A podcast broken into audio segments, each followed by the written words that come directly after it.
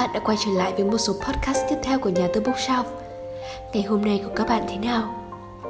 Đã bao giờ bạn lên một list dài rằng dặc những đồ cần mua Nhưng khi ra đến siêu thị thì nhớ mỗi những thứ mình ghi ở đầu danh sách và cuối danh sách. Quên sạch xanh xanh những đồ ở đoạn giữa list hay chưa?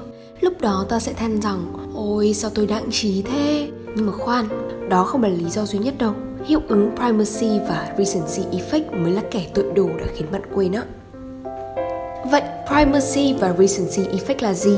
Primacy là những từ, những thứ đầu tiên, recency là những từ, những thứ cuối cùng. Hiểu nôm na ra rằng khi được yêu cầu ghi nhớ một danh sách từ, những từ đầu tiên, primacy effect và những từ cuối cùng, recency effect của danh sách sẽ được ghi nhớ tốt hơn những từ ở giữa. Một ví dụ đơn giản, khi bạn hỏi một em bé rằng em yêu bố, yêu mẹ hay yêu chị hơn, em bé sẽ thường bí bô rằng yêu bố, yêu bố hoặc yêu chị, yêu chị nhiều hơn là yêu mẹ. Các em bé sẽ thường lặp lại những gì bạn nói đầu tiên hoặc nói sau cùng và đây cũng chính là một tác động của hiệu ứng tâm lý này. Hãy cùng mình tưởng tượng ra một sơ đồ hình chữ U đi. Theo hiệu ứng primacy và recency, hai điểm đầu và cuối của chữ U chính là những điều bạn nhớ rõ nhất và những điều này sẽ đi vào ký ức ngắn hạn và dài hạn của bạn còn đoạn trũng ở phía dưới sẽ phần lạc trôi giữa mây trời và bạn sẽ không hề nhớ gì về những cái phần này.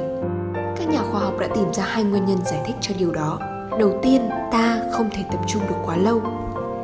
Ta thường có xu hướng tập trung hơn vào phần đầu và phần cuối hơn là phần thân của một sự kiện hoặc một bài thuyết trình nào đó. Đó cũng là lý do tại sao hồi đi học, các thầy cô của ta thường nói câu đầu xuôi thì đuôi lọt, mở bài và kết bài phải viết thật hay nha các em.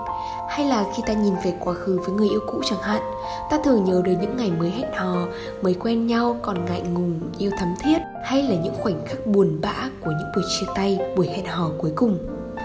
Hơn nữa thì bộ nhớ trí não của chúng ta cũng có dung lượng, có giới hạn nhất định của nó dù không đến mức như nặng cá vàng 7 giây sau là quên hết sạch mọi thứ Nhưng ta cũng không thể nào nhớ chi ly, nhớ kỹ đến từng chi tiết. Hồi trước mình có nghe bài hát ngày đầu tiên đi học Thì ngày đầu tiên là ngày mà ta thấy ấn tượng nhất, ta nhớ nhất. Nhưng mà ta đâu có thấy ngày thứ hai đi học ngày thứ ba đi học đâu. Bởi vì chẳng ai nhớ những ngày này mình có tâm trạng như nào hay là mình đã làm gì vào hôm đó cả. Điều thứ hai khi ta bắt đầu đọc một thứ gì đó ta thường có xu hướng đọc từ trên xuống dưới, đâu có ai đọc từ giữa cho lên trên mấy đâu nhỉ và cũng chính vì cái lý do đấy, những từ ở đầu sẽ được lặp lại rõ hơn và nhiều hơn. Những từ ở cuối sẽ được nhớ tốt hơn vì đó là những thứ mà ta cuối cùng ghi nhớ, thu nhận vào bộ não của chúng ta. Trong cuộc sống hàng ngày, mỗi quyết định ta đưa ra sẽ đều ít nhiều bị tác động bởi hiệu ứng này.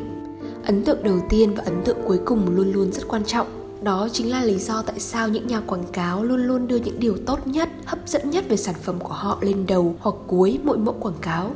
Các sản phẩm gần đây cũng được người bán chăm chút hơn về khâu packaging, vì đó cũng sẽ là ấn tượng cuối cùng của khách hàng đối với sản phẩm. Một sản phẩm có packaging đẹp và xinh xắn luôn khiến ta vui hơn khi đập hộp mà, đúng không?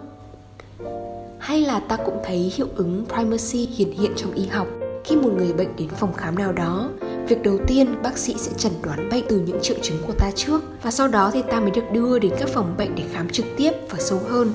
Chính bước đầu chẩn đoán bệnh sẽ ảnh hưởng rất rất lớn đến hướng đi, tiến độ hay là phác đồ điều trị của bệnh nhân về sau. Vậy thì biết thì cũng biết đấy, nhưng mà làm sao ta có thể tránh được primacy effect và recency effect để có thể làm việc hay là sắp xếp thời gian công việc một cách hiệu quả hơn trong công việc hay việc làm hàng ngày shell sẽ bày cho các bạn một số cách như sau đầu tiên ta nên sắp xếp thứ tự công việc một cách hợp lý có thể là áp dụng cả phương pháp Pomodoro, làm việc 30 phút và nghỉ 5 phút để thư giãn bộ não, refresh lại những kiến thức mình đã học, take note lại, tổng kết lại những phần kiến thức nhỏ của mình sau mỗi bài học để có một cái nhìn tổng quan hơn, tránh việc đọc lướt lướt rồi ta sẽ bỏ qua những cái phần kiến thức quan trọng ở phía giữa chẳng hạn.